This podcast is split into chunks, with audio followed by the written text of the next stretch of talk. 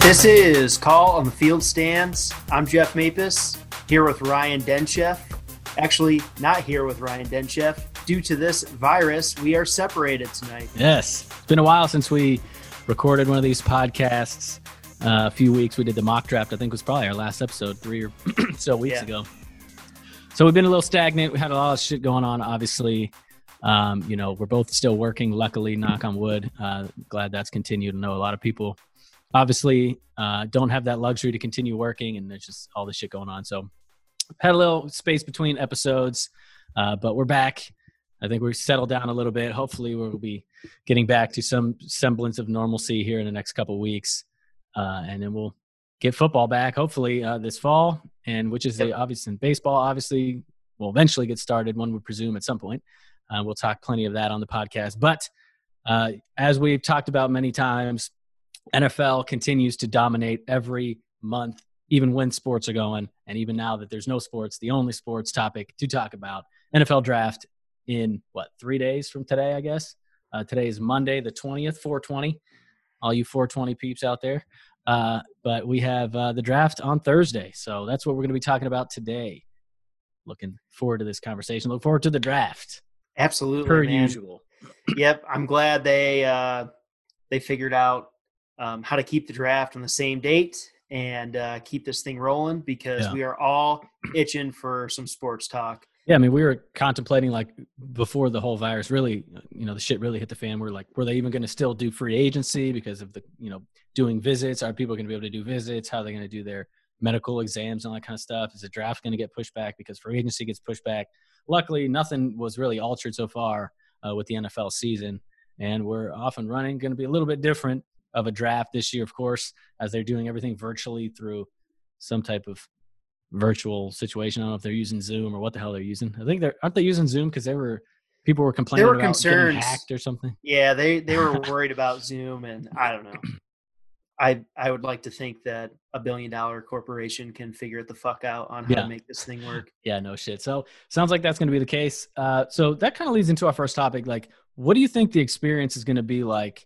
And how do you think it's going to be different? Do you, are you still excited about the draft, knowing that it's going to be less of a fanfare? The coverage is going to be a hell of a lot different. You know, the in-person interviews that you always see, you know, people crying and talking about how much they love their family and think their mom and all this kind of stuff as they're talking to reporters, you know, thirty seconds after hugging uh, Goodell. Like, all this is going to be changed. The whole experience is going to be different viewing it. There's no fans going to be there. It's just going to be all different. So what's your kind of outlook? Like, do you think it's going to, The, the change in how they're going to execute it, do you think that's going to take away from the excitement at all of the draft this Thursday and then Friday? Uh, most people don't really give a fuck about the third yeah. day, but the first two days are obviously the big two days, especially yeah. Thursday. No, excitement is still going to be there, mainly because, I mean, we are all craving something in the sports world, and the N F L draft is about to deliver. Like, yeah, I mean, it sucks more so for the players that planned on going there and having that experience. experience, I think. I mean, yeah. I'm sure a lot of them growing up, like, dreamt of walking on that stage, being selected as a first round pick. But uh, even if they weren't able to go, I mean, they're not even really supposedly getting, supposed to be getting in a large group. So, like, are they even going to be celebrating with their, with their friends, friends and yeah. family? Yeah. Like, I don't know. That's yeah, kind of I weird. Always enjoyed, like, seeing some of those, like Baker Mayfield comes to mind. Like, he was at his house, his whole squad was there. Like, you see them get, they show the the tapes later, like them getting the call, talking to the G M, uh, and then, you know, they celebrate and everything. Like, that's probably not going to be any of that. No, which is crazy. No. Um, so it's going to be, it's going to be weird, but I think just the excitement is going to be there from the fans' perspective. Like you said, like, there's been no sports at all.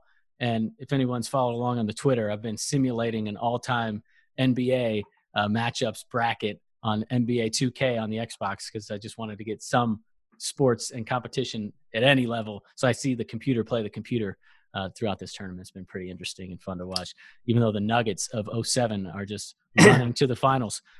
Yeah. Gotta, How is that possible, man? I mean, yeah, I they didn't win. They didn't win anything. And here they are upsetting, like, the nineties Bulls. What is yeah. going on?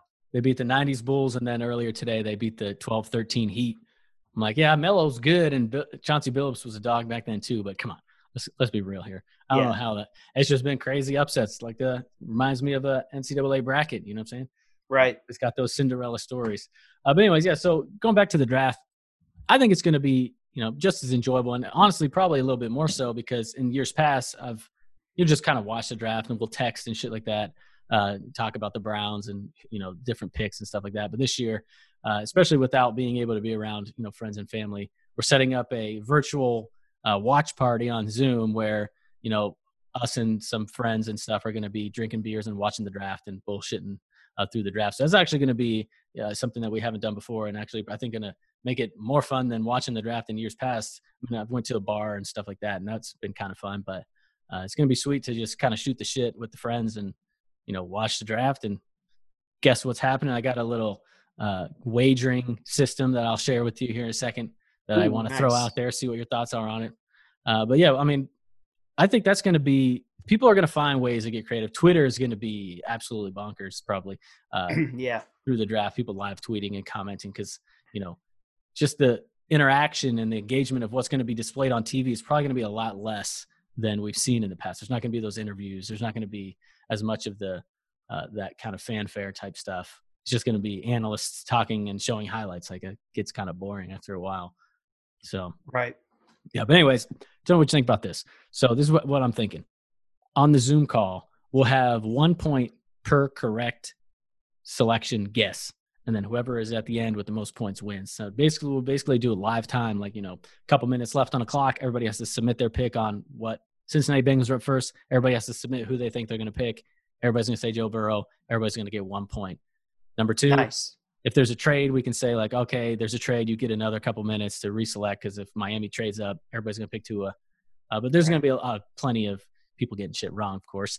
Uh, so, yeah, right before the pick, we'll submit our, suge- our, our guess. And if you get it right, you get a point. If you get it wrong, you get zero points. And then whoever has the most points at the end wins the, the pot of gold at the end. So. Oh, I dig it. Yeah. Yes, I Good love it. Fun. Another fun element to mix it up. Absolutely. Uh, yeah, I'm definitely down for that. Be gunning for the win. Yeah, dude. I'm actually, like I'm saying, I'm actually kind of more excited for this draft than than all other drafts, and maybe a part of it is this has been nothing, like no sports to be consumed for so long that yeah, it's something itching. to do. yeah, itching to get some type of sports back in our lives, I guess. So, right. Yeah, no, I'm excited about that. Yes, sir. So uh, enough talk about the draft. Let's get into some specifics. Yes, sir. Let's start with uh, quarterbacks we hate and love. And yeah. I'm going to start with one that uh, I hate.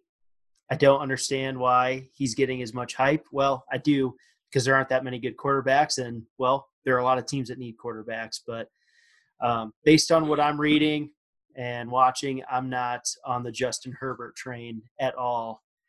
Would not want to take uh, him in the top ten. Think that that's where he's going. He's going. That's where oh, he's going. There's going to be a team taking him. Might be the Chargers, but that's what uh, I think's going to take him. Yeah, just I mean, watching brief, uh, you know, briefly what I've seen of him this year and. Uh, doing a ton of reading because that's all there is to do in the sports world right now. He's not really a quarterback that can drop back and is like a process guy. He's not going to be the quarterback to be able to get his pre-snaps re- pre-snap reads correctly and diagnose the coverage as the bullets are flying at him. So, you know, he's just not – I just don't see him as a long-term quarterback one uh, in this league. Yeah, the tough part about him is – and I actually like Herbert. I think he's, you know – I don't know, probably my third, I guess easy enough to say, third best quarterback uh, on the list behind, of course, Burrow and Tua, who I think, you know, Burrow and Tua, significant drop uh, to Herbert at number three. But, I mean, I don't yeah. know. I've watched him several times this year. You know, he's on the late games at bars and shit like that. I thought he balled the fuck out. Uh, I liked what he was doing. I liked his uh, physical talent. And it's hard, you know, Oregon, how sophisticated of an offense are they allowing him to run? So that kind of – plays into, you know, oh, well, he didn't do a lot of, you know, multi-read dropbacks and all this kind of stuff. I was like, he also played in a system that I don't really think is, you know, setting up to be Peyton Manning or anything like that. So it's tough a lot of times. I mean, most quarterbacks are like that. Almost in all situations, quarterbacks coming out of the draft, the college systems are simplified in such a way that predicting how they're going to study the playbook and you know, be able to absorb N F L concepts and things like that. It's hard to really grasp that as an outsider looking in when you haven't talked to the dude, you're not interviewing him, you don't know what he's like in film, um, all this kind of stuff. So it, it's kind of hard to to really guess if he's going to be able to translate to the league in that respect. But I think talent-wise, I think he's going to be sweet. Uh, and I think for – I don't know why. I just think he's going to be able to pick up as he goes and continue to improve. Again, I mean, he also, you know, improved throughout his career as well in college. So, I don't know. I kind of like Justin Herbert.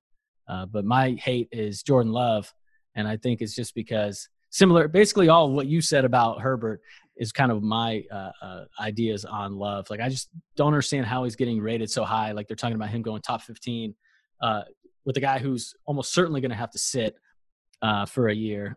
So like maybe a team like the Buccaneers might take a flyer on him, have him sit behind Brady for a couple years, then have him slot in, and maybe he can learn enough to become the guy. But I don't know. I, I haven't seen the skill and the talent uh, from Love from the other guys. And honestly, I think my number four Q B, which might give me some slack on this, is uh, I still think Jake Fromm is going to be a nice N F L prospect, and he would actually be my number four guy above Jordan Love. And he's actually getting almost no love uh, when it comes to, you know, some of the top Q Bs and guys who might go in that first round.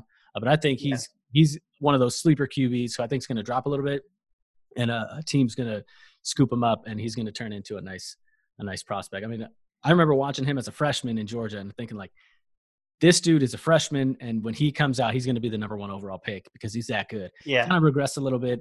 Georgia's offense. I mean, they, you would think with their running backs and all, and being in the S E C and dominating year after year, like their offense, I don't know, Kirby Smart just doesn't have it all put together to the point where they're rumbling offense in the S E C. Like, it's weird. Yeah, no, I mean, they kind of still have that old school style. Like, we have our stud O-line unit, we have our stud running backs. We're going to pound the rock and let Jake Fromm make some uh, throws here and there. They also His numbers a, are solid though too. Like, he doesn't throw a lot of picks. Yeah. Percentage is high. He doesn't put up a ton of stats because that's just, I think, the nature of their offense. So I don't know. Jake Fromm's a little underrated, and I think he's going to be nice in the N F L. They they had a drop off in wide receiver talent this year. For I sure. mean they they lost Holloman, their best target, uh, to suspend. He got kicked out of school, and uh, it would have been nice to have him paired with uh, that freshman George Pickens, that five star who is going to be a stellar receiver, but.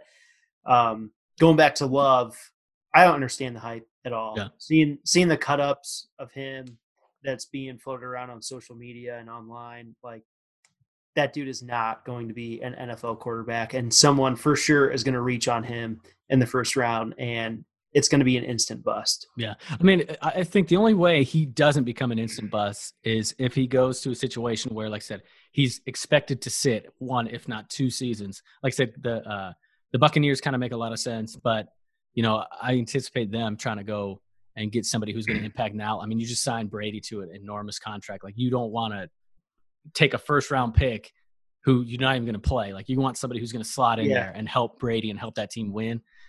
Uh, but just trying to think of, like, some other situation off the top of my head. I'm not really sure uh, who that might be. Um, so he's probably going to go first round to a team that wants a Q B and wants a starter, but I don't think he's – if they – expect him to come in day one and be the starter and lead them to, you know, anything more than a sh- another shitty season. Yeah. It's going to be tough to, to see how that makes sense. Yeah. You know, he could easily drop second round because of that fact. Like, the top tier teams that need a Q B, they're not going to pick him. And I don't yeah. think the other teams that are, like, you know, obviously are in the back of the draft for a reason. They're good teams. They're not going to want to sit back. I mean, maybe, I'm trying to think maybe like the Saints Uh, could do something like that. I don't know. There's, I guess, some. They're in win now mode too. Yeah. Like, if you have a quarterback in place, you're like all in on, we need to win now. While yeah. anything can happen. You saw what happened with Andrew Luck. Dude quit, retired yeah. like like that. And going back to Jake Fromm real quick, I think what is going to hold him back is um, his athletic ability. He's kind of just like a big body that can drop back, kind of extend plays at the college level, but not going to be able to do that in the N F L. So, he's I mean, got a decent I like, arm. I don't know. I like Jake Fromm. He's, I mean, he's got the arm. He, um, he's intelligent. And I mean, you already mentioned it. He commanded their offense as a freshman, and they went to the national championship that way. So I've always liked Fromm too. I just, that'd be one uh, hindrance on him is his overall athletic ability and mobility in the pocket. But yeah, especially in, I mean, you see, I wouldn't say a shift I kind of said shit, but you see a lot more athletic Q Bs becoming more, I don't know what I'm trying to say. Prominent. Like, yeah. In the N F L, athletic quarterbacks are becoming the norm, I guess. Yeah. Um, more so than guys who just sit back there and just sling it, like the Bradys and the Mannings and things like that. Like the young Q Bs who are coming up right now, pretty much all of them have some decent athletic ability, can extend plays, like you said, get out of the pocket, can scramble a little bit. Uh, so that could be. Yeah, it's uh, part of the elev- um, um, evolution of offenses in high school and into college that we've seen over the past twenty years. Right. I mean, it, it used to be that traditional big, strong-arm quarterback that would drop back and chuck the ball downfield. You know, you got to be able to do more than that in in uh, today's game. So, for sure. Uh, and one other thing that you know we should get into as we're still on the quarterbacks. I don't really think we need to talk about Burrow. He's going number one. If he doesn't, it's yeah, going to be the shocker no. of. I don't remember how long of a draft, like when we've had a draft shocker as big as it would be if Burrow doesn't go number one. So the other topic is, and we mentioned, you know, there's Burrow into a decent size gap. With that being said, and Burrow slotting into number one with, and the Bengals are pretty much investing every uh, draft resource that they have into, you know, getting in front of Joe Burrow and basically getting him started already. He's going number one. But yeah. Where does Tua go? You know, the Redskins are sitting at two. They drafted Haskins last year, I believe in the top ten, uh, or maybe just outside. So one would presume he's still the guy. He only started like twelve games or something like that. Uh, but Ron Rivera comes in. They might want to move on from Haskins already. Maybe he doesn't see anything special in him and wants to get a guy like Tua who he sees can be the guy for the next fifteen years. Do they stay there and take Tua? Do they trade back? Uh, do they just take Chase Young and see what how the chips may lie? Because, I mean, the Lions probably aren't going to take him. Uh, if he doesn't go number two. Um, so that leaves, you know, the Dolphins kind of are the team that we've slotted as the team that's probably going to want him the most.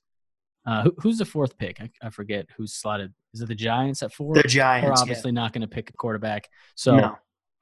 Do the Dolphins trade up to two? Do the Chargers try to trade up to two to jump over Miami? What do you think happens with Tua in this draft? Um, I mean, that's going to be the most intriguing aspect of the top ten is who's moving and where are they moving? Like the Redskins, are they really going to value Chase Young as that all-time great edge rusher that they cannot pass up? Or are they going to hang that pick in front of Miami and the Chargers and create a little bit of a bidding war and see who's going to give up the most? I mean, they yeah. have the leverage to do that. Um, if I were them, that's what I would do. I mean, Chase Young or several first round picks when yeah. you have all those needs. Like, yeah, I get it. Chase Young is a total monster, but at the same time, I mean, you've seen in this league, you can find effective, uh, pass rushers, you know, whether it's through the draft or in free agency. Like it's not a, you know, it's not like if they don't take Chase Young, they're going to be setback years. It's nothing right. like that. So really they can go either way and feel good about um, what they did. They can stay there and take Chase or move back. If they take Chase, then the Lions, they absolutely need to move back. I mean, they need to be, they need to be aggressive with their, uh, with their trade um, negotiations. Like, yeah. They have a lot of leverage there. I mean, if the Redskins aren't going to, they really need to move back.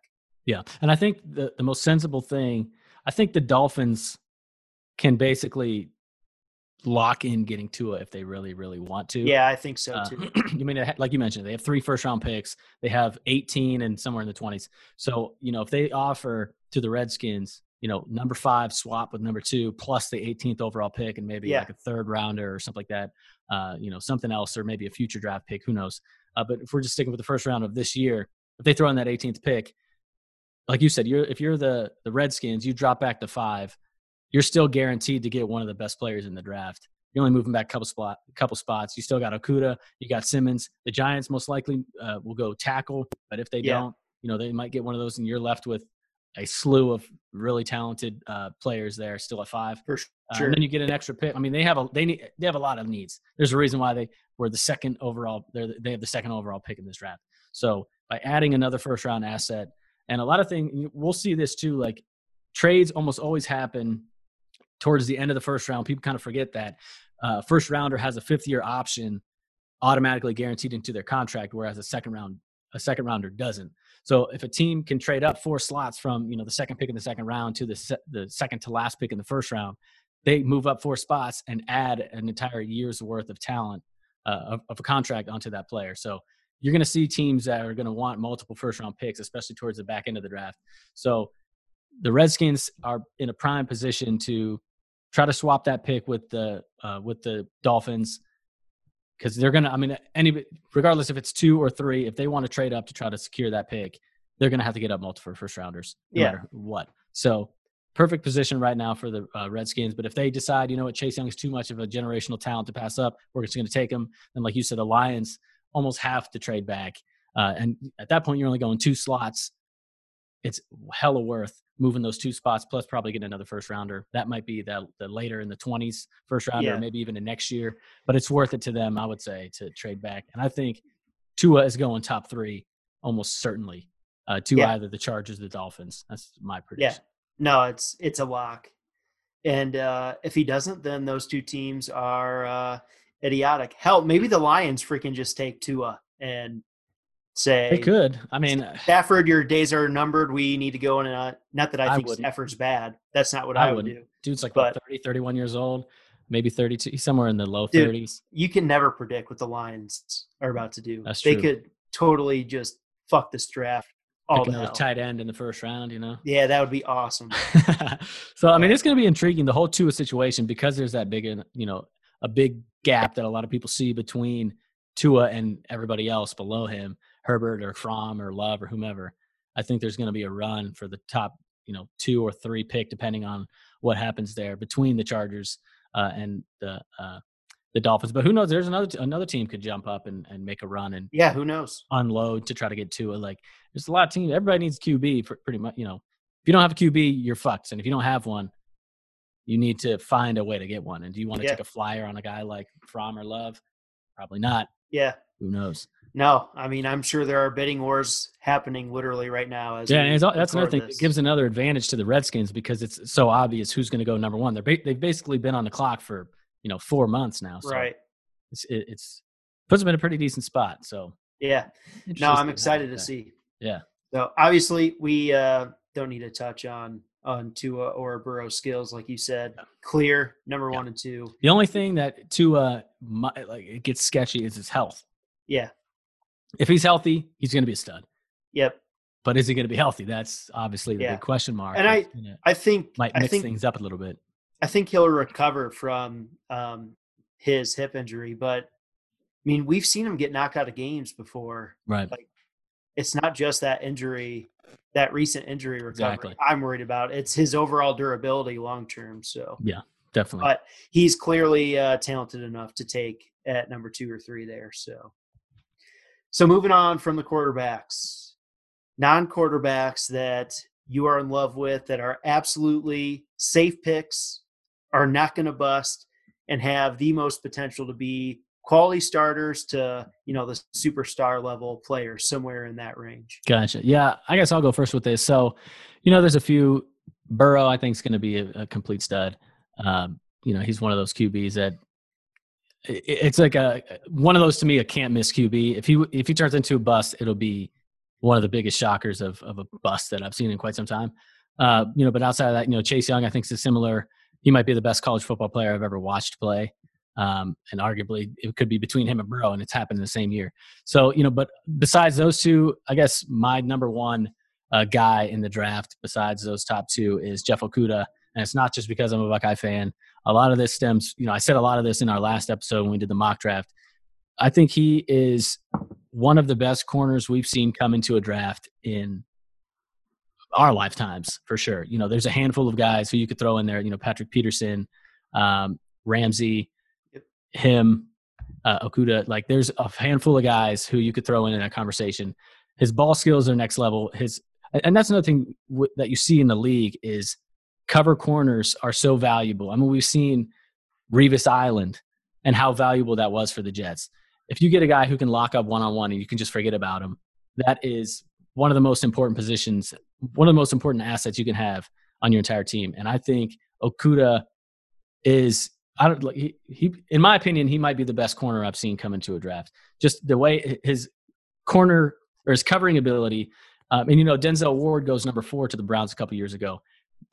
Uh, Okudah is a much better tackler, much better pursuer than than Ward ever was, and an even better cover guy. So he can basically do everything, and he's a freak athlete, and he's super intelligent. Like, he's just got the entire package for a corner and is a can't-miss guy in this draft, as can't-miss as they come of anybody in the draft. So that's kind of mine. Kind of an easy cop-out for me, since I've watched him every snap of his entire career, so I kind of was able to absorb and just see how good he really was. Uh, but it just stands out more than than any other player, sure. uh, besides maybe Chase Young, who, like I said, might be the best college player I've ever seen. And then Joe Burrow is just – dude threw, what, sixty touchdowns? Like, it's just absurd. So, yeah, it's absurd. That's uh, my- I, I like uh, I like Jeff Okudah a lot. In fact, I think you could argue that um, – his value is significantly higher than Chase Young in this draft you because of what you said. Like, cover corners do not grow on trees. Like, no. And especially this class, I mean, there are really only three corners I'd be comfortable with taking in the first round if I were a G M. Obviously, Jeff Okudah is at the top, and there's a huge gap after him. And like you said, you know, the names you mentioned there are absolute studs.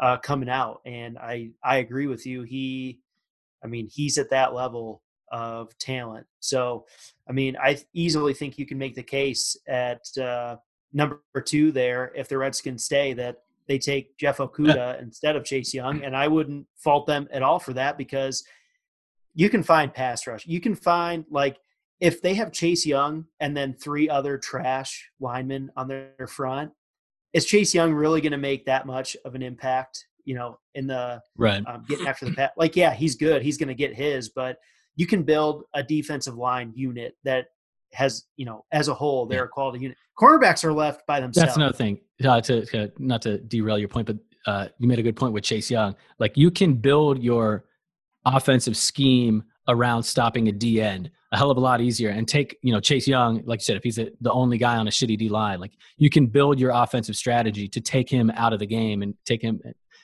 reduce his impact a lot more than you can say, okay, we've got Jeff Okudah locking up our best receiver.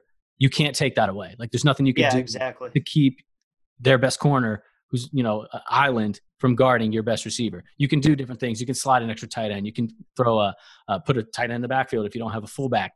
Give it a little chip. You can double team on the outside. Like, there's a lot you could do to try to negate what a defensive end can bring if he's the only guy on that line. But like you said, uh, if they see the value, you can't do anything when you have an island at corner. You can't do anything to stop that, pretty much. Agree. Except throw away from him, which yeah. you don't want to do that. No. So um, my the play, some of the players I love. Um, I'll start with my favorite receiver in the draft is Jerry Jeudy. Um, You know, he's not the fastest receiver, even on his own team, which is crazy. Right. Um, but uh, and he's not the biggest per se either. But his footwork, agility, route running, ball skills, and playmaking ability after the catch—it's just absurd. Next you know how you know how Tyreek Hill every time, almost every time that he can, after he catches it, he kind of turns quickly and squares up. Kind of squares the right. field to see like whatever defender is there. Cause I mean, you're taught to square the shoulders if you're running with the ball um, when you're approaching defenders. Jeudy, it has that kind of ability to where he can catch the ball and immediately turn and not just square up a defender, but make a decision on, on what he's going to do next with the ball. And it's like, he's just lightning quick, man. Yeah. He's, he's just a total playmaker. I think he's a beast. Clear wide receiver one, in my opinion. I think if someone takes a receiver over him, I, I think they're totally foolish. Not to say that that receiver won't work out. There's a lot of good ones. But I I, I personally yeah. think Jerry Jeudy is the safest, like easily going to be a stud uh, in this class when it yeah. comes to the receiver position. Yeah, I mean, offensively, uh, I don't know that – I mean, maybe Burrow, but I don't know. I'm trying to think off the top of my head. Offensively, I don't think there's a more can't-miss guy than Jerry Jeudy. Exactly. Yeah, I, yeah, and you know, we were talking about this. Like, we're not going to pretend one that we're experts in anything we say, but especially right. O-line, O-line evaluations. Like, I don't know shit about O-line. I yeah. just read what people yeah. say. He has a great first step footwork on the outside, and uh, his right. kickback in his hands. Like, what the fuck? Right. I know. I've never played yeah. O-line. Look at me. I weigh buck fifty. Come on. Yeah, yeah. So, um, yeah, I'd agree with you. He might be the the best, you know, can't miss offensive player. His instincts, draft. I think, are what just separates him. And like you said, that obviously contributes, like his route running and his ability to kind of make guys miss once he and, and decide what he's going to do with the ball and get square yeah. after he catches it. A lot of that's just instincts, and he has some of the best we've yeah. seen in quite some time. Yeah. So uh, another Although C D Lamb is no, going to be good. A fucking dog too, dude. I think he's good. I think the gap between Jeudy and Lamb is pretty damn tight. If somebody goes C D Lamb over Jeudy, I'm not going to be like, that's really stupid. Like that, that's a reasonable argument to be had, in my sure. opinion. And then I think there's yeah. a little bit of a, a, a drop off between the next couple guys, but those two, in my opinion, are a lot. It sounds like a lot more neck and neck than you have them. Yeah, I think you have him a little closer than I do, but that's like you said, yeah. C D Lamb, good player. Um, so the next guy I really like. Um, in a class that doesn't have a whole lot of uh, linebacker talent, like it's not deep in the first round. Um, Patrick Queen is my number one linebacker uh, in the draft uh, out of L S U. Um, after doing some more reading and, you know, watching some of his cut-ups, I mean, the dude has the inst- instincts. I mean, he's physical and can cover. Um, I think whoever is getting Patrick Queen is going to fill Uh, a nice hole at their linebacker position.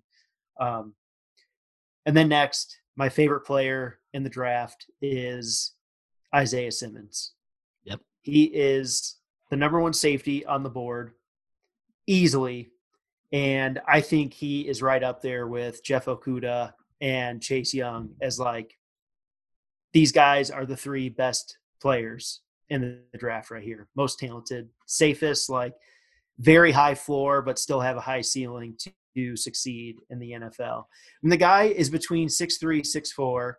It's like two thirty, ran a four three nine. And I mean, he can do it all. Like they played him in the box. Uh, he can blitz and, you know, under control. Uh, he led Clemson in sacks. Um, I mean, some people have him as the best cover safety in the draft. So, you know, I just think he is a surefire, cannot miss prospect. But you have, safety. But you have him definitely playing safety in the league then, because I mean, you know, there's obviously a lot of conversation about him playing linebacker, outside linebacker, depending on the team. Uh, you see him definitely slotting in at at safety. What's your thoughts on that? Yeah, he's a hundred percent a safety. If you start really watching him, and uh, you know, picked up on this from doing some reading too, you know, he's he's not going to be able to hold up in the box one hundred percent of the time.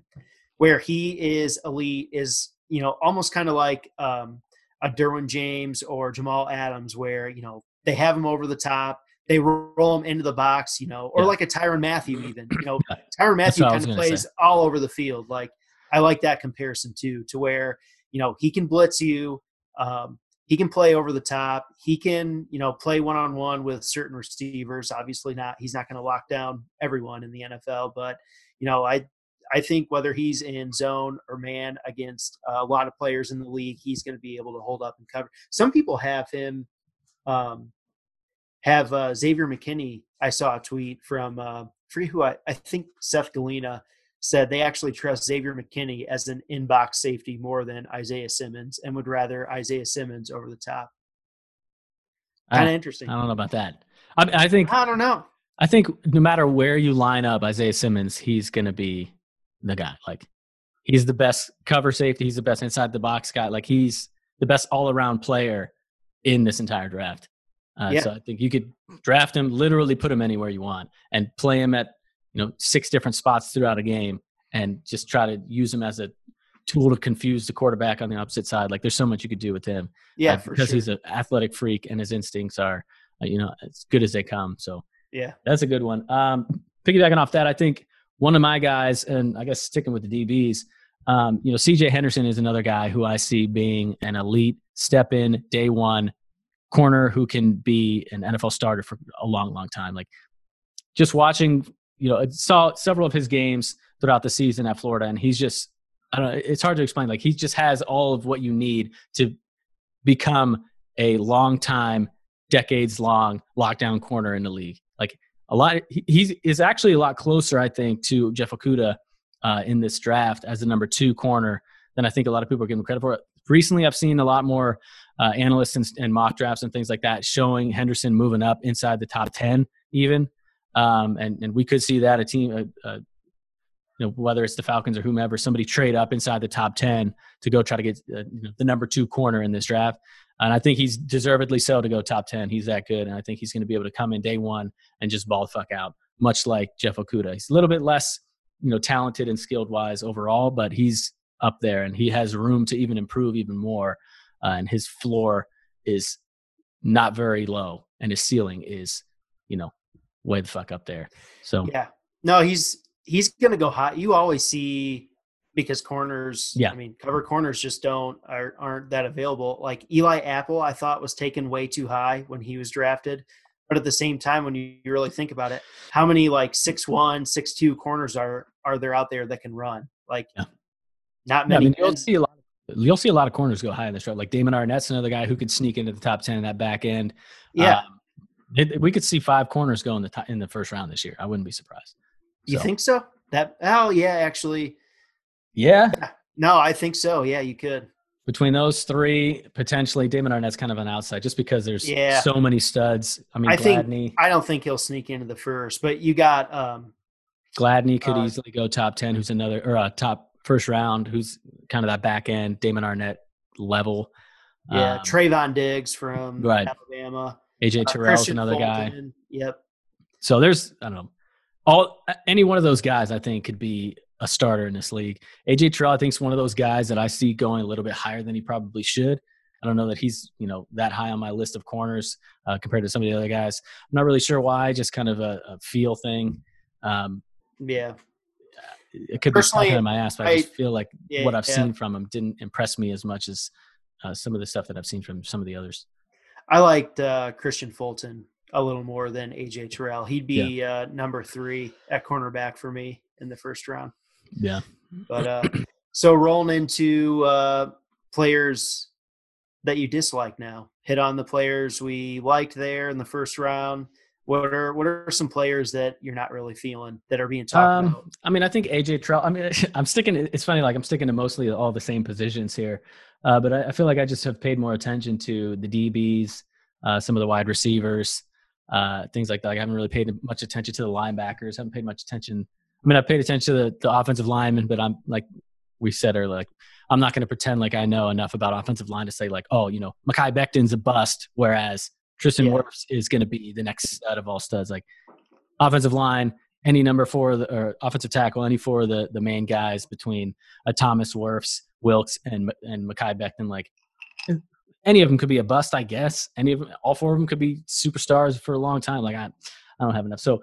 Uh, I don't know. I think A J Terrell is just kind of the guy who I think is going to go a little bit higher uh, than I think he should. And I, he just didn't impress me enough from what I've seen. And maybe I just didn't dive enough into him, but I, just what I've seen, I feel like, I don't know. He, he just, maybe it's because I'm trying to compare him to some of the other corners that I really love and he's just not as good, but I don't know. I think Terrell's the guy who I would put on my hate list, if you want to call it that. I mean, I think he, he's still, you know, a top of second round guy, in my opinion.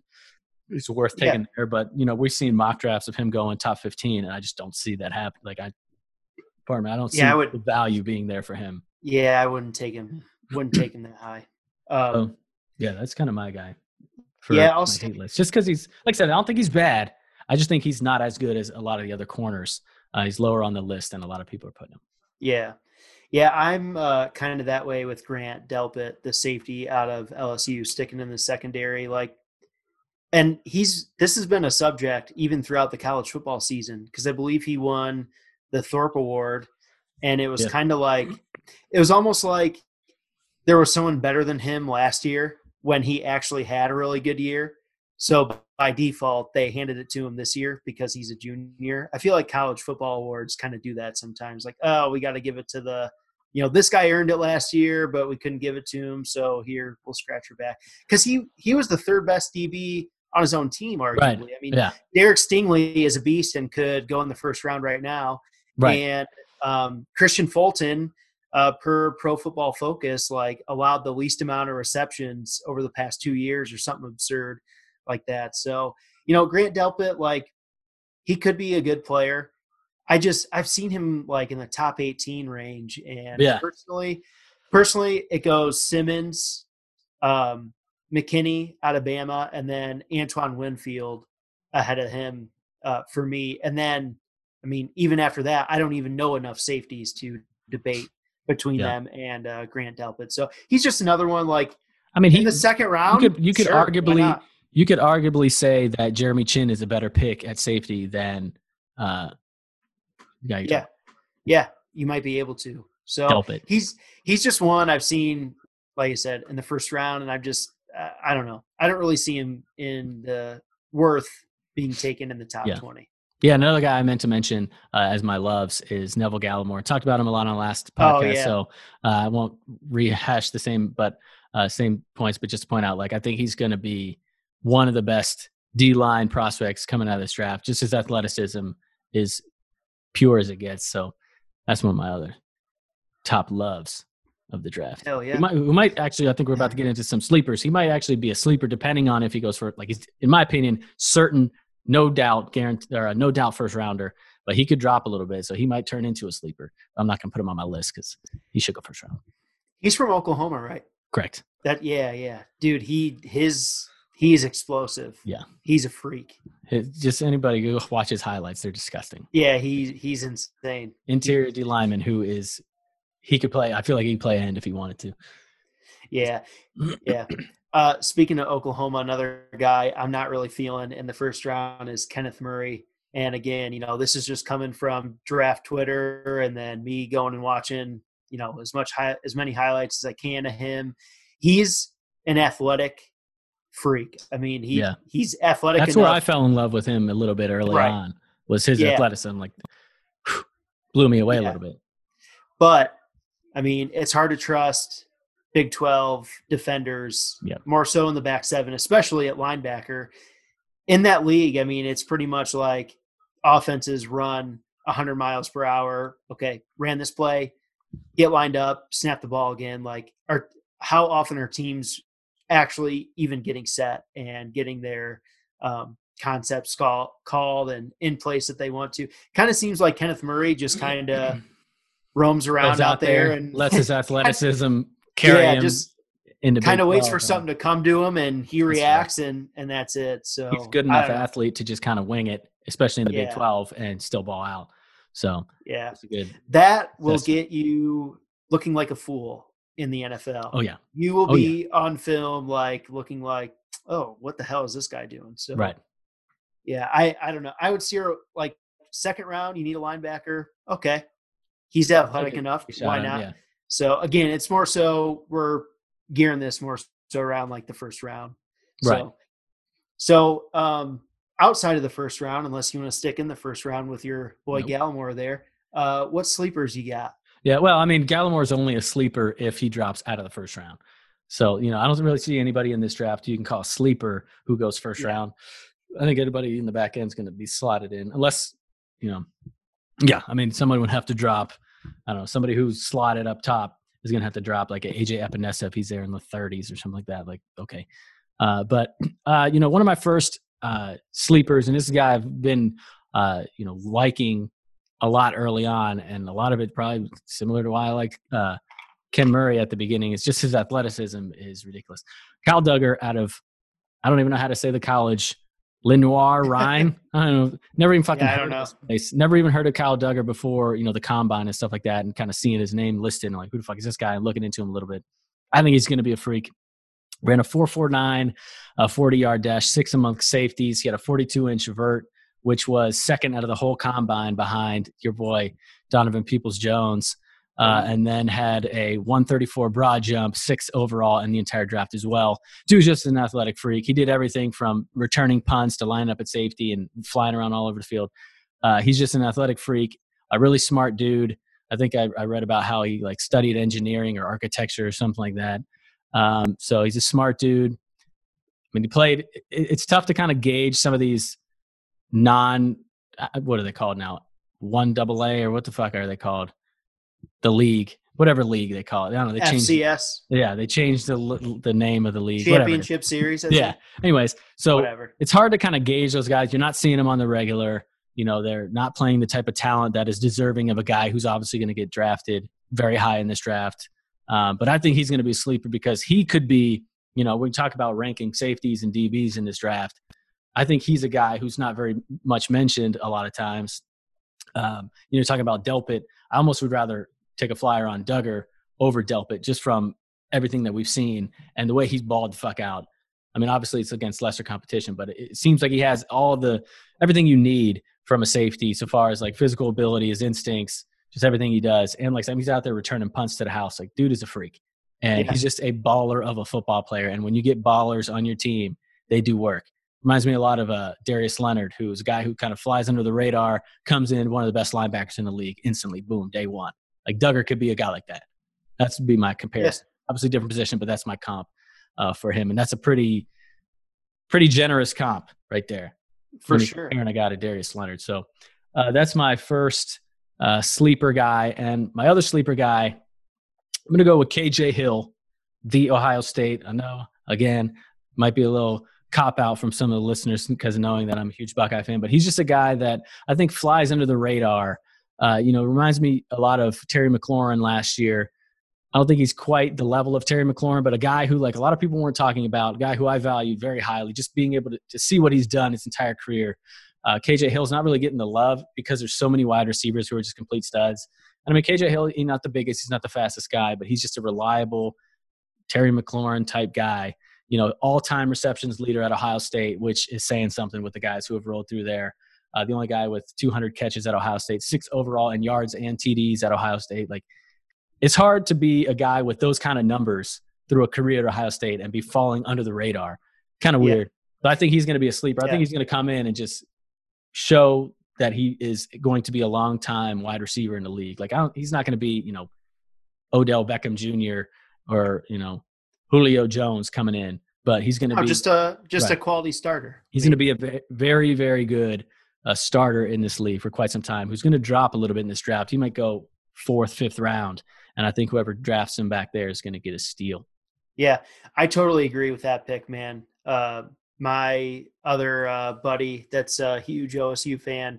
We talked about him last year actually as being like this huge sleeper that. It just seems like no one really talks about, right. but is just a really reliable receiver. Especially like recently with Ohio State, with the guys that they've had coming out of the draft, like McLaurin, Paris Campbell, you know, Olave is going to go first round probably next year. Like there's so many guys who he's been behind in the depth chart, but he's still putting up numbers, all reliable out there.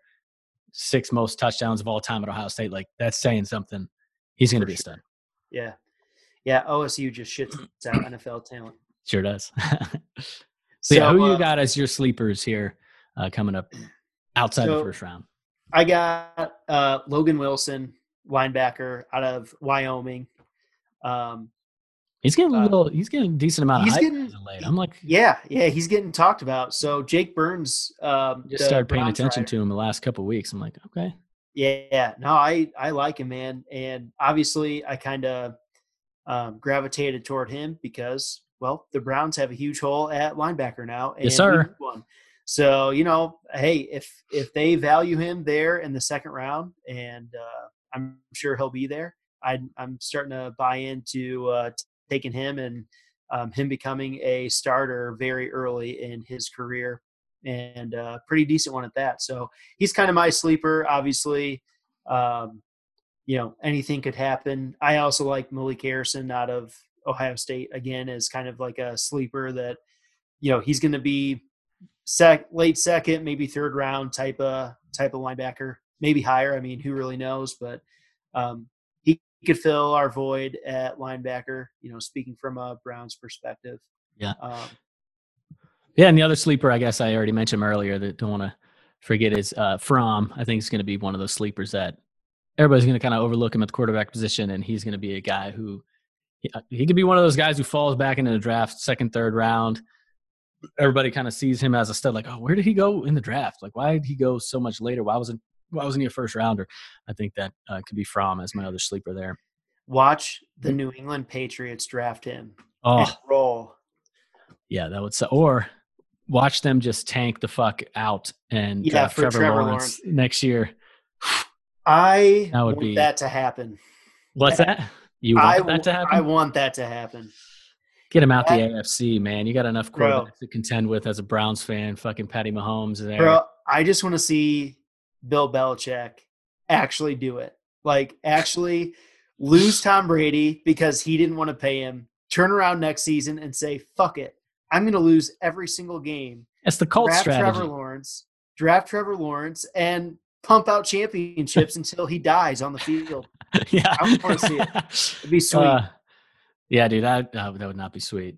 We got enough quarterbacks in the A F C to contend with as a Browns fan. You don't need another one. It's all right. We're not winning the Super Bowl, buddy. Yeah, that's probably true in my entire lifetime. Probably will never see yeah, that. It's sad. Never know. Never know. Um, so another sleeper I got, I, I had to actually had a couple couple of Michigan guys. I'm going to go with Donovan Peoples-Jones, though. Uh, I was obsessed when he re, uh, was recruited and Michigan signed him. He was a five-star receiver. Um, I mean, the dude is just – I mean, he's so gifted and athletic. Um, very underutilized and underdeveloped at uh, Michigan in Jim Harbaugh's pathetic offense. And, uh, you know, he definitely is not polished. Like, he he needs some work. But at the same time, like, he's a big body, six two receiver. He's well built. He's fast. He can jump through the roof. Um, yeah. Put him on the outside. I mean, look at uh, the, his name. Why is it D K Metcalf? I mean, people are shitting on, you know, sort of his actual agility and what was, you know, how is that going to translate to running routes and getting open in the N F L? Dude's doing just fine. Yeah. All on out. Yeah. It helps I, when you have Russ Wilson out there throwing you the ball. Yeah, but. That's true. It's true, even though he's running for his life and throwing it. Yeah. Uh, I think Peoples-Jones has all the potential in the world to be a really good N F L player.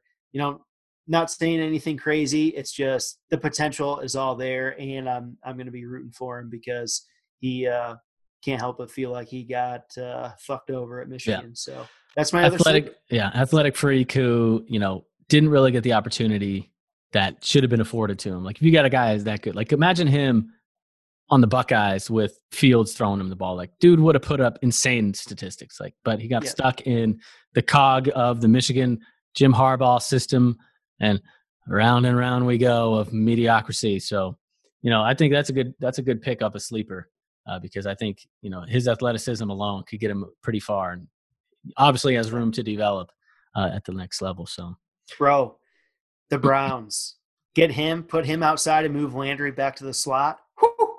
Yeah, I mean, they're going to probably lose Higgins, so you're going to need that number three guy. Uh, yes. How far do you think he drops back, though, is, is kind of the realistic I point. I really don't know. I mean – the Browns have so many needs. Wide receiver's not one of them. I think he's going to – like, although he's going to be a sleeper, I agree with you. I think he's not going to be a sleeper enough that he's going to fall into a position where the Browns could realistically grab. Yeah, probably not. I, I just like thinking yeah. about it. And, you know, but, uh, speaking of, you know, as we're we're going to do a mock draft, but we're going to save that for the blog.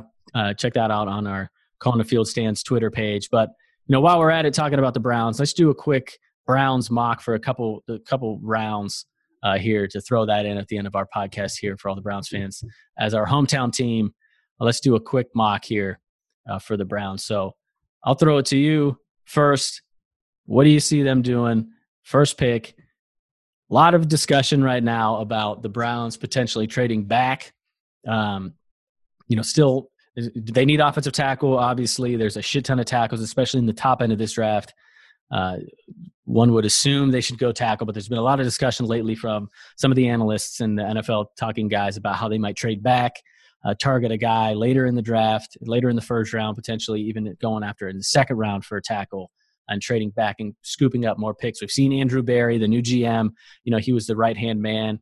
Uh, Sashi Brown, who his favorite thing in the world was to, you know, stockpile picks. Obviously, a little he bit different. He was asked to do that. Right. A lot of that's what I was going to say. Like a, a little bit different of a situation and a circumstance, if you will, uh, so far as like what they were trying to do. Hopefully, Berry isn't just that kind of guy who wants picks to, to stockpile and will go after. In my opinion, I want him to go and draft somebody at ten, and I want it to be a tackle. But a lot of different things could happen. A lot of different scenarios could kind of fall into place. You know, what do you think happens with the Browns ultimately uh, here at number ten? Do they, or um, potentially they try to trade up? Like there's, we could see that happen if they want to go, you know, target a guy like Simmons or Okudah. I don't think they should, but they could, I, I guess. What says you on what you think they should do, will do? All the above. What do you think? I think they should not trade up. Never trade up unless you're going for a quarterback. I mean, or you're like one missing Pete, like, oh, we have Drew Brees, but we just lost Mike Thomas. We got to trade up and get a receiver or something crazy like that. Uh, they should not trade up. Um, they should not trade down unless for some reason four tackles get drafted in the top nine picks. And I have a hard time thinking that would happen. Yeah, exactly. Agreed. If, I mean, if that happens, um, though, one would assume there's going to be some studs. I mean, you got four tackles, the two, if not three quarterbacks. Well, that, yeah. That's seven picks, eight, nine. Who else is even going to be gone? You got Chase Young, Okudah, and Simmons are the other three. Like one of those three is falling in your lap at ten if four tackles go in the top in the top. You nine. probably gotta you probably yeah. gotta take one of those three. Yeah, um, yeah. Um, but yeah, like you said, there there is probably going to be a top three tackle there at ten, most likely. I'd like to just take them. Like they have their board, they know who they like. Just take your yeah, guy there at number ten. Like that is our missing piece. On the there's no complete offense out there. When you look at the Browns pieces that they have, dude, if they hit on this pick at offensive tackle and he's, you know, serviceable, serviceable to average as a rookie on the offensive line, that is going to go a long way in getting Baker's year, you know, bounce back year going in the right direction, Stefanski's first year going in the right direction. Like it's really important that they get a fucking tackle this, this draft. So I'd like to see them stay put and get their guy unless for some odd reason, you know, three or four tackles are taken off the board and there's someone like Okudah that happens to fall in your lap. And then maybe you can take your second and third round pick and move into the back end of the first. Something. Yeah, like but that. Much to your point, like if that happens, just fucking trade back and yeah, stockpile pick. Because if, if yeah. you know, Jeff Okudah falls to ten, somebody's going to want to pay out to go get him. So yeah, that's true. I'd be fine with with that. I'm I'm, I'm with agreement on you on that. Like they need to just stick, stay put. One of the most stacked offensive tackle drafts as we've seen in quite some time. Like get one of your four. They have their board, like you said. I think you can't really go wrong with any four of them. They all have question marks. They all have you know deficiencies and cons, if you will, of why they might not work out. But don't overthink it. Don't try to outsmart everybody else in the room. Take one of the tackles. Be done with it.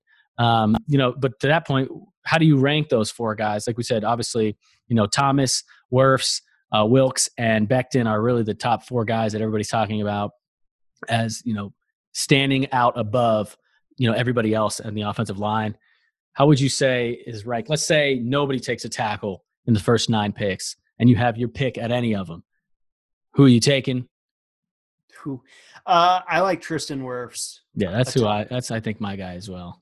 Dude, he is freaking huge. Um, recently, I saw a clip uh, actually going up against uh, a linebacker from Michigan, Josh Uche, who's also could be considered a sleeper.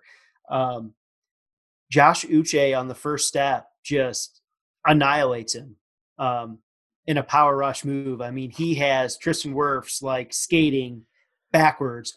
All of a sudden, Wirfs, you know, takes a step and recollects himself and just annihilates Josh Uche. I mean, just just destroys him. So, um, and Uche is who's a really nice prospect quick. In his own. Yeah, I mean, he's quick, he's fast, and for Wirfs to like lose on his first step and get driven back, all, all of a sudden to reset and damn near bury this dude into the turf, like. Yeah. I don't know, man. He's, he's an athletic just, freak, man. He he's a monster. Yeah, I, I mean, uh, I mean, outside of Becton, who's like what six eight, three eighty or something yeah, absurd. He's like he's just a a mammoth. Yeah, huge. Uh, I forget the guy's name, but the the biggest lineman in the league right now, who's the highest paid lineman or something like that. Uh, I forget Bears or or Buccaneers somewhere. I forget where fucking played. Sure. I forget his name. He's that's his comp. Is just this giant beast of a lineman, and I'm like, ah, it makes a lot of sense. And he's athletic, Becton, but. You know, yeah, all the other yeah. three are pretty much six five, three twenty-ish range. Most, you know, anything you'll see or read, they're all pretty athletic. Um, you know, kind of just have to take people's word for it uh, based on like some other linemen uh, who say who's who's what and what's what with these linemen. But I, I like Wirfs as well. I think he's super athletic. Uh, I think he's going to be a guy who can come and step in and just be the long-time left tackle. Even though he played right tackle, Uh, in college, I don't think it's going to be a big transition to, for him to switch over to left. A lot of people might, you know, express some concerns on that, having him switch from right to left. Uh, but I don't see that being an issue at all. Um, I think even Joe Thomas said as much. There was a question about, you know, on Twitter, they asked him, you know, is it going to be a difficult transition, or would you be concerned because you played right tackle? And Joe Thomas basically said, no, you know, a couple months of practice and you'll get the hang of it. It's like, you know, a little bit technique difference, but overall in grand scheme of things, there's really no difference between the right and left tackle for the most part. So I'm not really concerned about him going over the left side at all. Uh, and I just think he's, I don't know, he's just been the guy since the beginning for me. And maybe I've fallen in love with him prematurely and just overlooked him too much early, but I think he's a guy. But I, honestly, I can't, I think they can't go wrong with any four of those guys. If they pick any of them, I'll be like, okay, let's roll.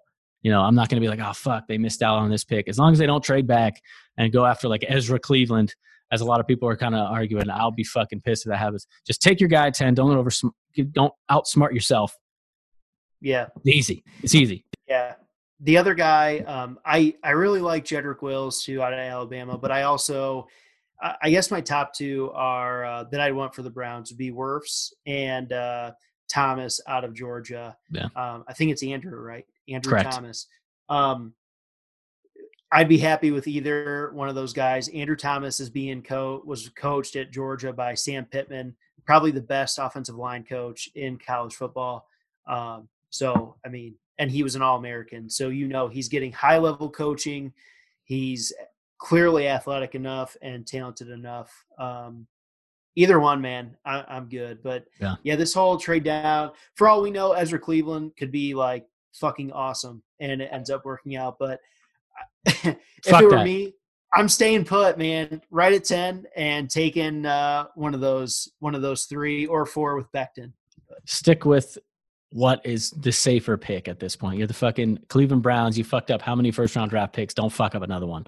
Um, yeah. So, you know, that takes us to the second round. You know, what do you think they do? There's a lot of different things. You know, obviously they need a linebacker. Obviously they need safety. Uh, oh, and Trent Brown is the, the dude I was talking about uh, for the Raiders, who's like six eight, three seventy-five or something like that. Jesus. Uh, yeah, he he's that's Mekhi Becton right there. Um, and he's the second highest paid, I think I saw, lineman behind Lane Johnson or something like that. I don't know. It's my two seconds of research. I try to re- refresh my memory on that. So if I fuck that up, so what? Uh, so, yeah, second round. We got a lot of needs still for the Browns. What says you in their second round pick, assuming they take tackle at ten? Where do you have them going? I guess two – I got my I D on two guys, assuming, you know, I'll take him, but if he's gone, I'll take this guy. What says you on yeah. your top two?